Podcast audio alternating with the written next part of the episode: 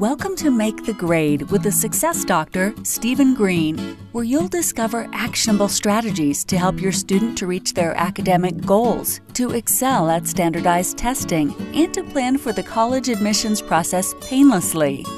And now, here's your host, Dr. Stephen Green.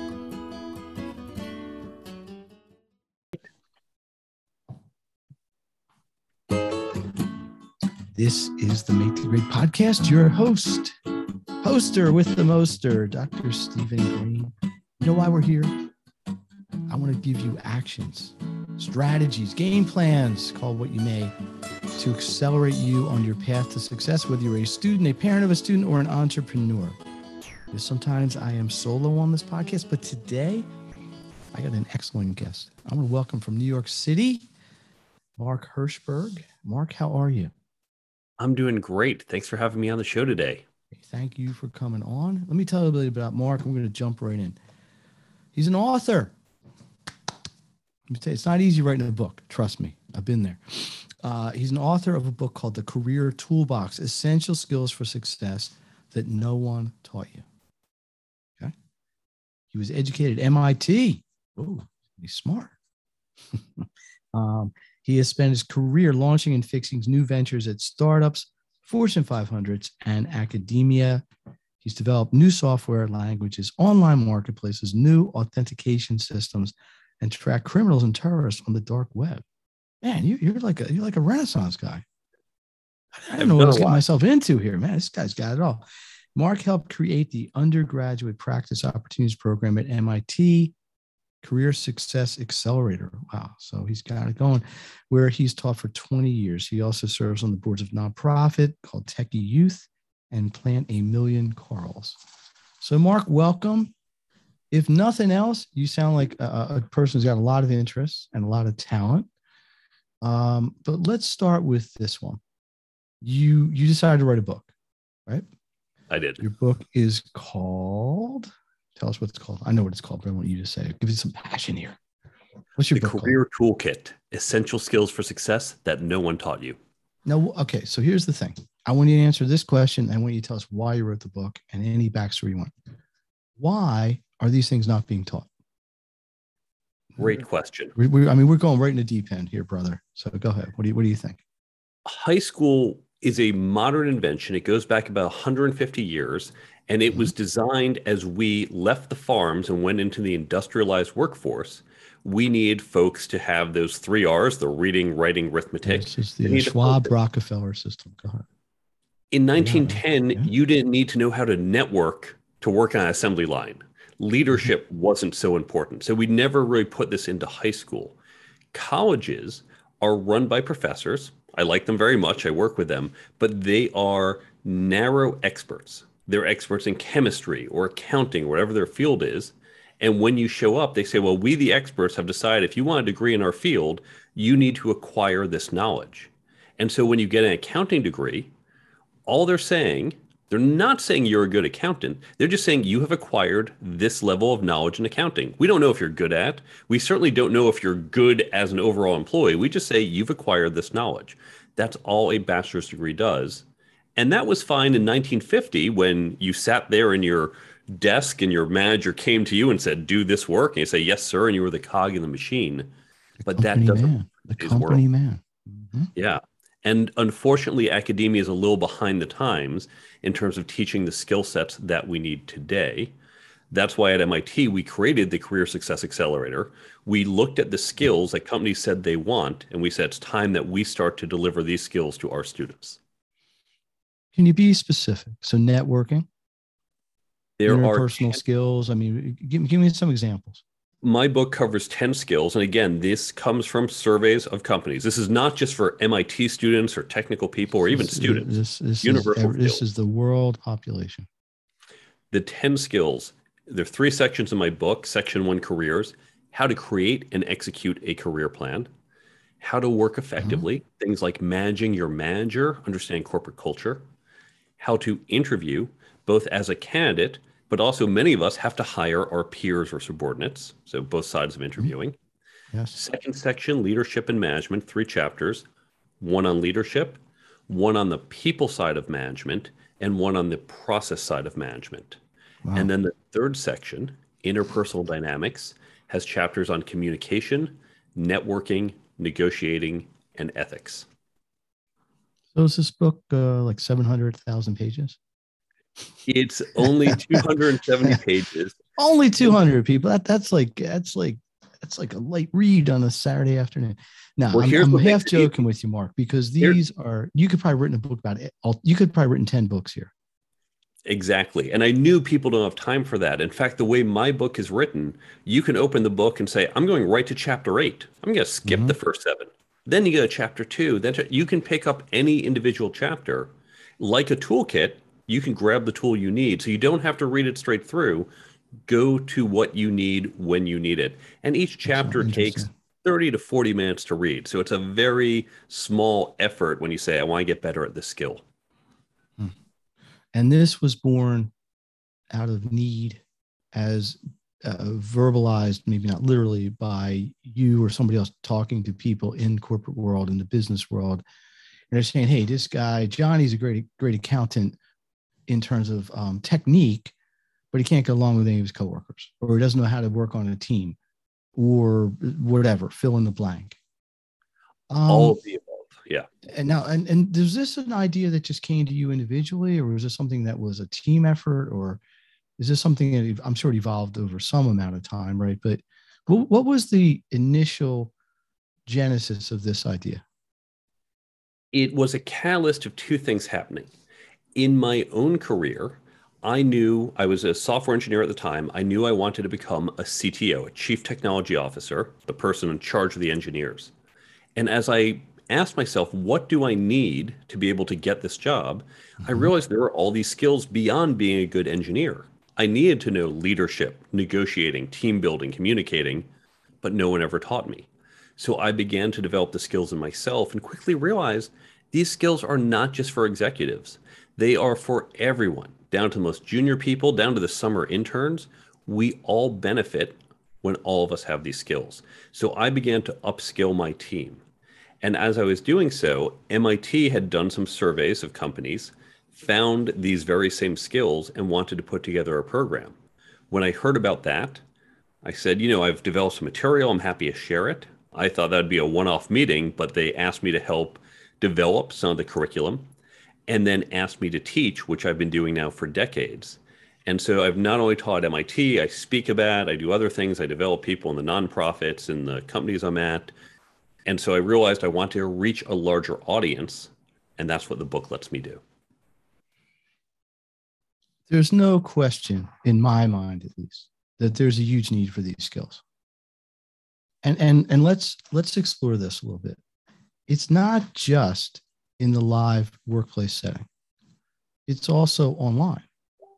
Okay, because look, how, how, do a lot of people network now, especially in the last two years, which, in case you're listening to this in 2048, has been COVID uh, ridden.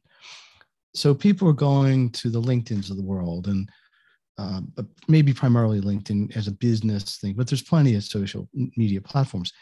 And there's an almost unwritten etiquette in a lot of these things as well, right? So I would I'm going to go out on limb maybe slightly, and I don't know if you wrote it, your book, to address needs in that area too. But I see people posting online, and it's like I need a job.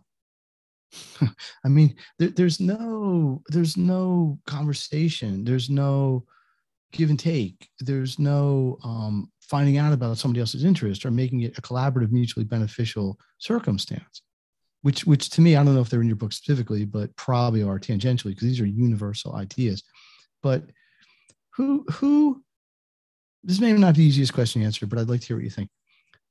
At what stage should somebody get this book? Should they buy it when they're just getting to college? Should they buy it as they're starting to develop their career, or maybe read it? You know, buy it then read it. Uh, where do you think this would help people the most? Is there an optimal entry point here?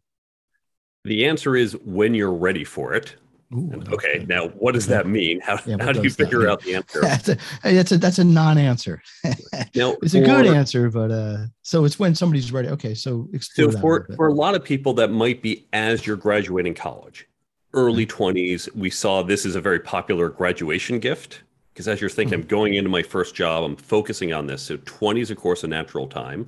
Mm-hmm. I've met people in their 40s, 50s, even their 60s who, when they've gotten the book, have said, Wow, this is great. I can use this because there's a lot of concrete, specific things you can do today. But I say, boy, I wish I had this 20 years ago. In fact, that's probably the most common statement in the Amazon reviews. I wish I had this 20 years ago. Can it work for a high school student? The answer is maybe. And I, I say this, you know, obviously, I'd like to see books get sold. For me as a high school student, I probably was in the right mindset to pay attention to this and care about it. But I know mm-hmm. there are students who are more mature than I was who would have been ready. So when you say, I think I want to get better at leading, at networking, at communicating, whenever you say that, that's when you want to pick up this book.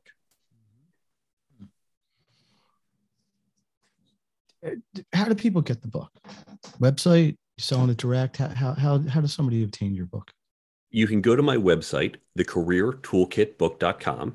Okay. And there, if you follow the buy link, it can take you to Amazon or Barnes and Noble, or you can even get through local bookstores. So you can follow that link and get all the usual places.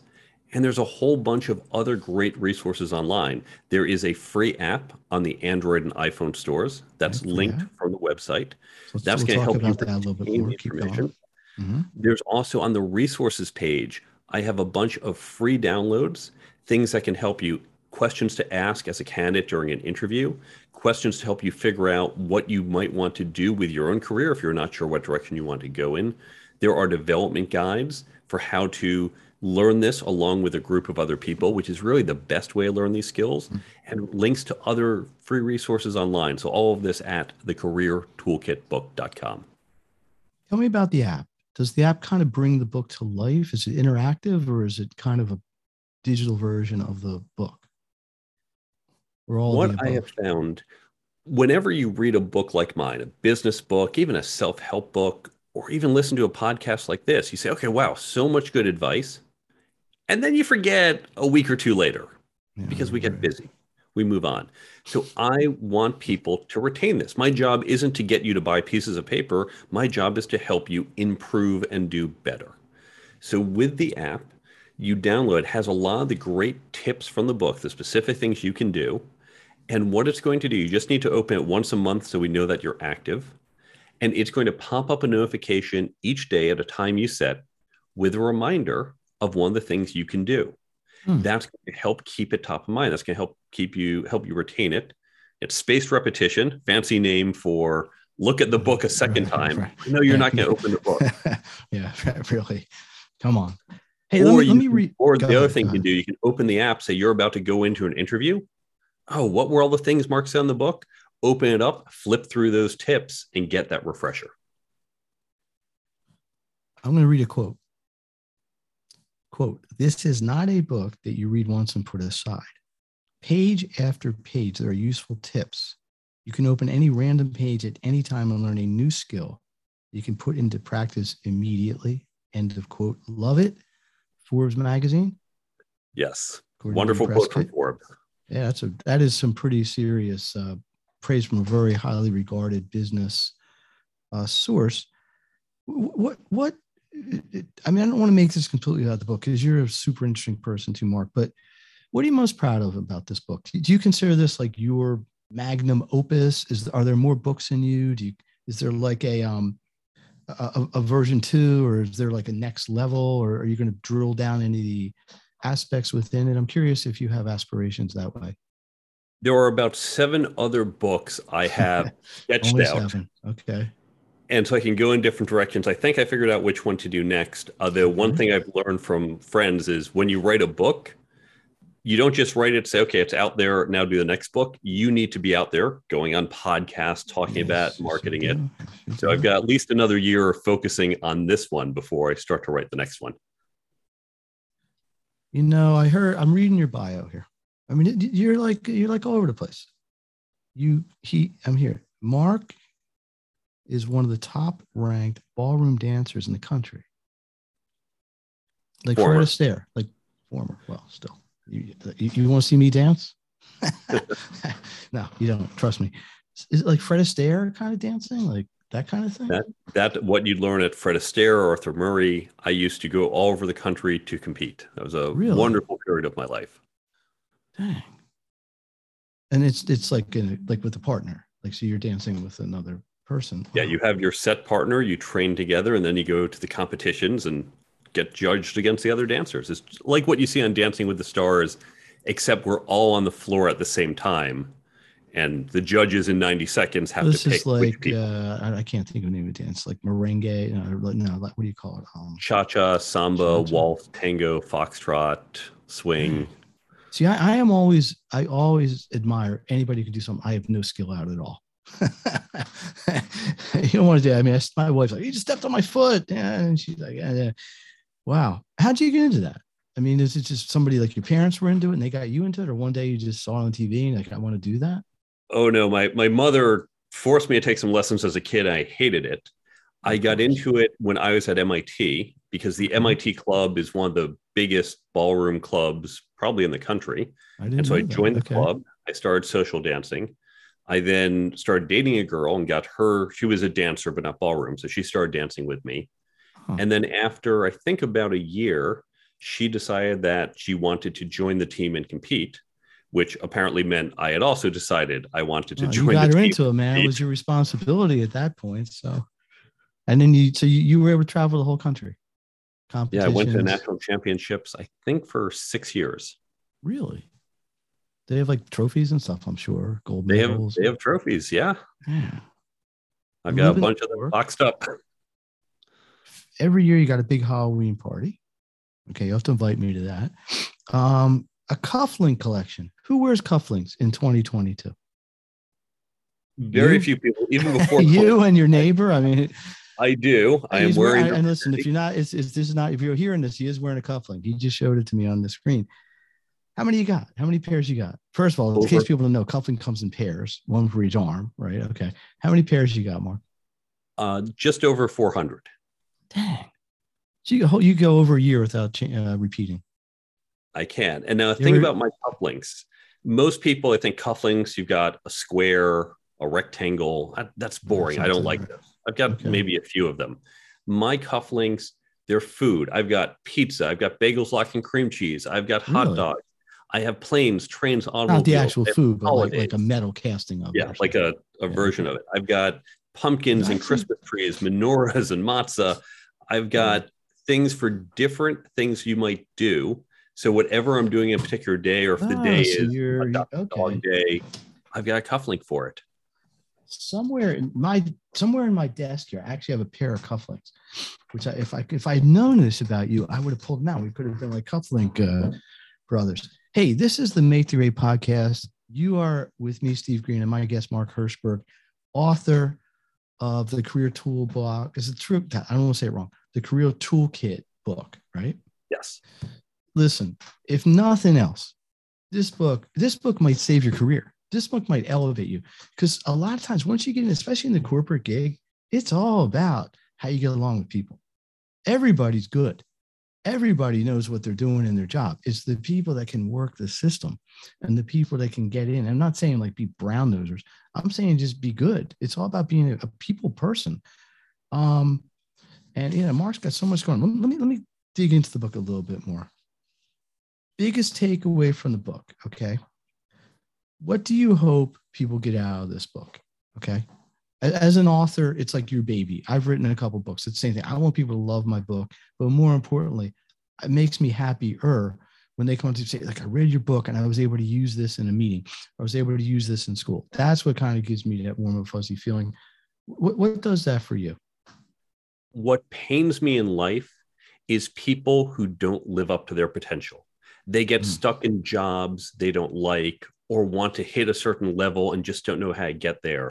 So, my dream is that people can use this book, the app, my talks, however they get the content, and use it to help their professional efficacy and mm-hmm. achieve their dreams. How much is your book? It retails for $28.95, and usually it's even cheaper on Amazon.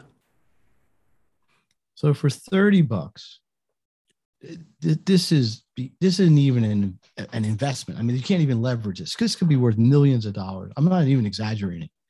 Because you oh, you oh, get in with the right thing and you close the deal, you get a promotion. I mean, this is enormous. Give me an example. You got a little case study or something? Please. There's do. a chapter on negotiating. So let's imagine the following. Imagine you're 25 years old and you have a mm-hmm. job offer for $60,000. Okay. But instead of taking the job as is, you've read the chapter on negotiating. So you go and negotiate and you negotiate for 61,000. Just a thousand dollars more. That's pretty small. You can imagine doing that.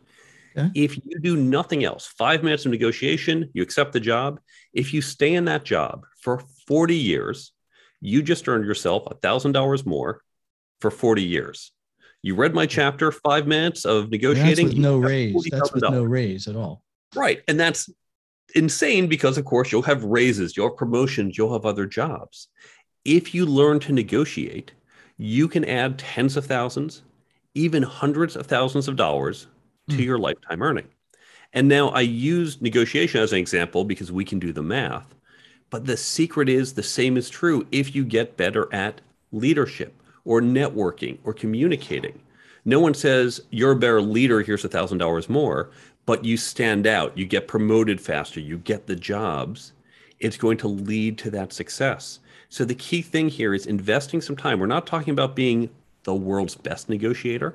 We're not talking about being the world's best leader, but if you get a little bit better, you can achieve so much more success, financial and otherwise, and that completely justifies the cost of the book and the time you'd put in reading it. Now, the cost of the book is is is nominal. I'll I'll yeah. even go this far, Mark.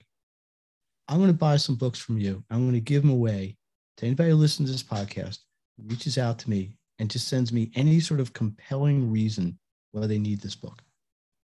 Okay. Is that a fair offer? Wonderful. I think that's a pretty yeah, fair fantastic. offer. Thank you. So here's, here's, here's what it is. Let's be clear. I'm, I'm not going to do for 500 books. I don't got that kind of scratch, but I'm going to say five books. Okay. Any five people listening to this, you email, you know how to get a hold of me. It's all over the podcast site. Email me, social media, whatever you want to do. And you just tell me, it doesn't have to be your life story. You've heard what's in here. You've heard the nine or 10 things Mark espouses. Which one do you think would help you the most? And how are you going to use it? And I will send you his book for free on me as my gift for listening and being a, a a participant here. Um, Mark, let's let's let's circle back to something uh, that we really started with here, and then we're going to kind of close this out a little bit. And, and I got to tell you, you're welcome back anytime. Fantastic info. Do you think the climate is catching up to the times? Clearly, what you brought to MIT, um, I don't want to say it's game changing, but but maybe it is. But are you seeing a ripple effect now? Maybe other schools are bringing these things in. I mean, there are schools that have centers for entrepreneurism. There's schools that are a little bit off the um, beaten path in a sense in terms of how the curriculum is. I don't think college as a an, an uh, amalgam or an aggregate is changed all that much. But I think you are starting to see some, for lack of better terms, modern curriculum in there. But are you seeing any sort of shift that makes you feel like, wow, I may have done something that's really shifted a mega trend you know, in a number of places? I hope that's true one day. I think it's still early. You're mm-hmm. right that we've seen there's been a push the last 20, 30 years for entrepreneurship centers. Okay. And while these skills certainly apply and help entrepreneurs, most of those centers focus more on the tactical how do you write a business plan? How do you come up with your financial so model? like a micro MBA kind of. Yeah with this, we're starting to see. I've seen at University of Michigan. I've seen at a few universities up in Canada. They're starting to say, you know what, our students, whatever their major, we have to start teaching them some of these other skills, mm-hmm. but they're more one-off classes. They're the types of things of we'll give them one semester's worth of random lectures on these topics, as opposed to an intentional set of skills and intentional way of teaching them. You know what the challenge is there? and you brought this up before, let me reiterate this. It's great information, but you know what? They may not be ready for it yet. It's too soon, or maybe even too late, because part of the brilliance here is the ability to have random access to this when you really need it. Because you're not going to need to negotiate every day of your life. Actually, if you're in sales, you might. But to negotiate, how often do you negotiate a salary, right? I mean, twice a year. I don't know. But some of these other things are daily habitual things. If you ran over that list of 10 again, I was thinking when you're saying it, I mean, I'm, I'm doing those things pretty much every day on a level. And I certainly, I've been in business longer than dirt and I haven't mastered them. Not that old, but I'm pretty old. Um, awesome. Well, listen, if anybody can shift this, I know you got the energy to do it. It just makes sense to me. I know my one of my my kids went to Temple and uh, in Philly, and they they have classes on social networking, LinkedIn. They build that into their business school, but it's really more uh, my my observation was it was done more to make connections in, in almost like a job search thing. Um, so they can say, hey, you know, we are, you know, coming out of Fox Business School, you know, we have 99% people graduate and get jobs. So they're they're kind of pushing them through that pipeline a little bit and hopefully teaching them some networking skills as well. Is there anything you want to talk about that's in your book or maybe in your life that we haven't gotten to yet before we kind of bring this home? I'll mention one important thing to think about when learning these skills. These mm-hmm. are different than how we traditionally learn. If you want to learn chemistry, you can open a book or take an online class and you're memorizing the periodic table. You're memorizing chemical equations the electron shell yes yes. knowledge transfer. Okay. These are not things you can just memorize. There is no formula for leadership. There's no three things to remember to communicate. Mm it's much more subtle. It's closer to learning a sport. I can't just tell you here are the rules of the sport. Go do it you have to practice, you have to try, you have to scrimmage and drill. Mm-hmm. And you probably so got to scrape your knees a little bit to. The know. best way to learn these skills, the way we teach them at the MIT class and the way top business schools teach them, is through peer learning. So create a group of people, create a cohort. Now you can do this if you're at a company, get your company to do it. And I have a free download on the resources page explaining how. Mm-hmm. If your company is not going to do it, find others, create a local meetup group and do it. If you're hmm. a parent and you want your kids to do this, get a couple other parents, get their friends. Here's the thing you want to access some content. So, yes, you can use my book and you might read 10 pages of the book. If you don't want to use my book, use a different article, use an online video, use a great podcast like this one. And after mm-hmm. you hear the mm-hmm. episode or read the pages, discuss it have that discussion because it's in that discussion that you get into the richness. As we're talking about let's say leadership you're going to say well this is what stood out for me or reminds me of this thing that i had. And we say wow i never would have thought of that. It's and almost gonna... like a book club meets a sort of like a cooking class in a sense because you're producing something. I, will tell you, listen, I, I don't want to put you on the spot, but I would love to partner with you on stuff like this because I deal with this population every day. And I absolutely relate 100% that they need what you're delivering here. If you want to put that, we'll talk about that offline, but I'm, I'm psyched here. Hey, Mark Herschberg from the Big Apple in New York. Oh, I dropped my pen. Uh, from the Big Apple in New York, thank you very much. You want to come down to Philly someday? I'll get you a, a cheesesteak or something, whatever you like to eat.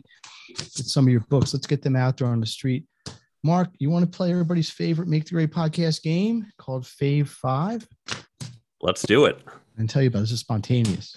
Here's what I'm going to do. I'm going to just list a category. You tell me your favorite thing in this category. Okay. All Don't right. overthink this. This is supposed to be fun. Just relax. We did some heavy duty stuff here. Important. And again, give us the name of your book again, because I really want this to be front of mind for people. The Career Toolkit Essential Skills for Success That No Beautiful. One Taught. Beautiful. Get it on Amazon, everywhere you want, or you can get it from me if you listened before. Okay. Let's start with an easy one. Favorite color? Red. Nice. Red.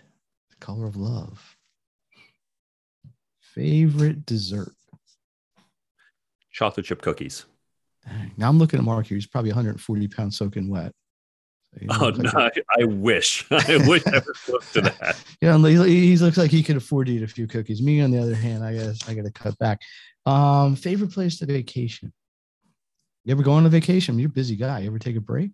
Yeah, I can tell you my top three cities are Bangkok, Copenhagen, and Dublin. Dang. Say that again. Bangkok, Copenhagen, Bangkok, Copenhagen, and Dublin. So Thailand, Denmark, and Ireland. Well, give us a read. What do you, what do you like about them? Food, vibe. What do you, what do you like? Copenhagen strikes me as the most quintessential European city. Super clean. That's the one thing that struck me there. You could eat off the sidewalk there. I mean, I don't Dublin, know if you literally would, but it is unbelievable. Dublin. Yeah, what do you like about Dublin? Dublin, it's just it's nice, it's fun, it's accessible as someone whose Spanish is super rusty and Hebrew never took. I can I can speak the language in Dublin. It's a nice, charming city. Hmm. And then Copenhagen, uh, then um, Bangkok. Bangkok. Not only were the friendliest people I have ever met in Bangkok. I don't mean like one person. I mean consistently the people were incredible. Thai but people. I love the dichotomy of this ancient city with thousand year old temples and then this Mm-hmm. modern city emerging from it. It was just this Somebody told me there's like no crime in Bangkok because if a Thai person commits a crime against a foreigner, they go to jail for like life. It's like this ridiculously um, punishment doesn't necessarily fit the crime, but they do it because they they promote tourism so much. Who told me that? Somebody on a podcast. I forget now. That's Wow. interesting. People kept coming up to me. I kept thinking, I'm a New Yorker, so I'm thinking they're going to scam me. Someone's going to try picking my pocket. No. I was on guard. They were all just so friendly and nice. I, I got maybe- that same vibe in Tokyo. I think it's like an Asian, like Asian um, pr- company or co- country. Co- just the way they live life. They, they're just people, people. It's it's really interesting. Yeah, you may not get that on the subway in Manhattan. uh, music. You still listen to ballroom dance music, or you got other taste? Uh, I do listen to ballroom. I also love 80s music and the one hit wonders. I like top Mm. 40, big band, some classical. What would be a typical song you'd li- you'd listen to while you were dancing? Like in the mood, like that kind of thing. In the mood could work for foxtrots, Hang on, Sinatra. Hang on, let's Love see if I can pull it. I, I guarantee you there's people listening who don't know what that song is. Hang on. Hang on. Hold that thought. You know Yeah, what song I'm Benny talking about, right? That- Benny that's Goodman, classic right? big band. Yeah. Uh, or other big band like Pennsylvania 65000. Um, Sing Sing. Ooh, That's a good quick Boogie step. Woogie Bugle Boy. Uh, that's a jive. Yep. Let's see if But you think about. Sinatra is my favorite. Uh, Bobby Darin and Sinatra, their songs are usually good foxtrots.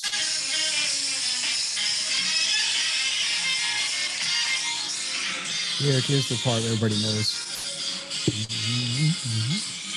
I'll put that on the side there. It's a little loud, but I've been to like 800 weddings where they play that song. All right. Hey, uh, what's on your bucket list, man? You you have been around. You've been around. So anything anything you, you got to do, and uh, you're a young guy in the next however many years. Yeah, wife and kids, top Ah. of the bucket list. Okay. Well, you got you're a good negotiator. you're gonna need I- that. Trust me. I've been where you are, where you want. You got to be a good negotiator. You got all, listen. All those things in your book that you were about business, a lot of them you don't think about. They apply to relationships because this is all really about relationships on a level. You got a head start, man. It's good. Hey, this is this is a loaded question. Loaded question. What's your favorite podcast? I know. I know. It's it's, it's backing you into a corner here a little bit. You you are my Be honest. 299th podcast recording. Are you serious? 299. So. I'm going to say, like a parent, it's so hard to choose a favorite child.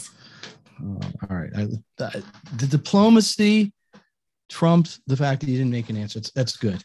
uh, let's see if I can think of a bonus one then. Uh, blah, blah, blah, blah, blah, blah, blah. Did dessert? What do I usually ask people? I forget. I'm blanking now. Favorite uh, TV show. Favorite TV show. We actually said in your thing, so I know the answer to that. But what what do you, what is it? This is going to surprise most people. Mash. Mash. Because I am young for that really, demographic. When you say Mash, you probably uh, on reruns when you were in a you were in a baby. My you parents like told me Mash? What- what- your always- my parents would always say they got to see the second half of MASH because it came on right at my bedtime as a kid, and they'd have to go Mm. sing me a lullaby to put me asleep. So they only got to see the You second know, half. I, I think until MASH was out in like the 80s, early, maybe really late early 70s, early 80s. MASH was considered the number one television show ever until it got overtaken by Seinfeld and a couple other shows later, Friends probably too. Yeah, how about that?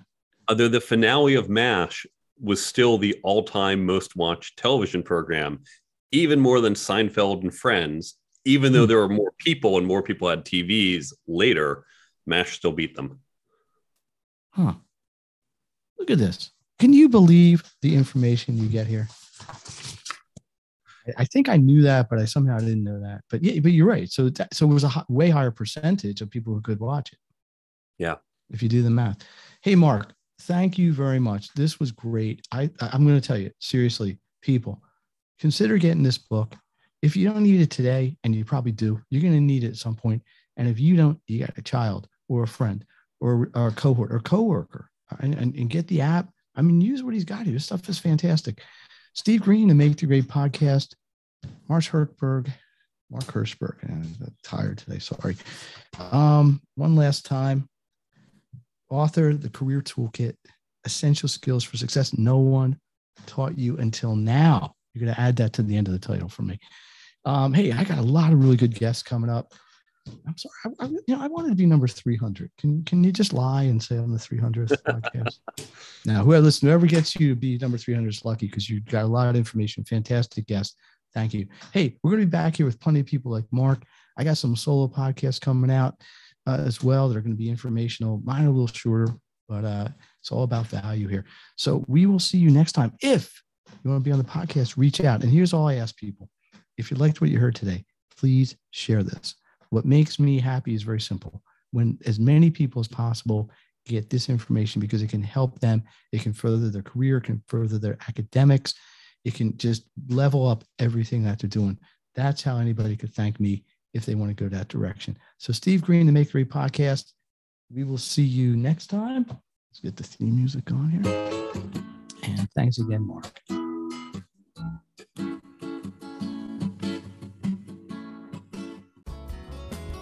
You've been listening to Make the Grade with the Success Doctor, Stephen Green. If you enjoyed this episode, be sure to subscribe. For more resources and support, please visit makethegrade.net.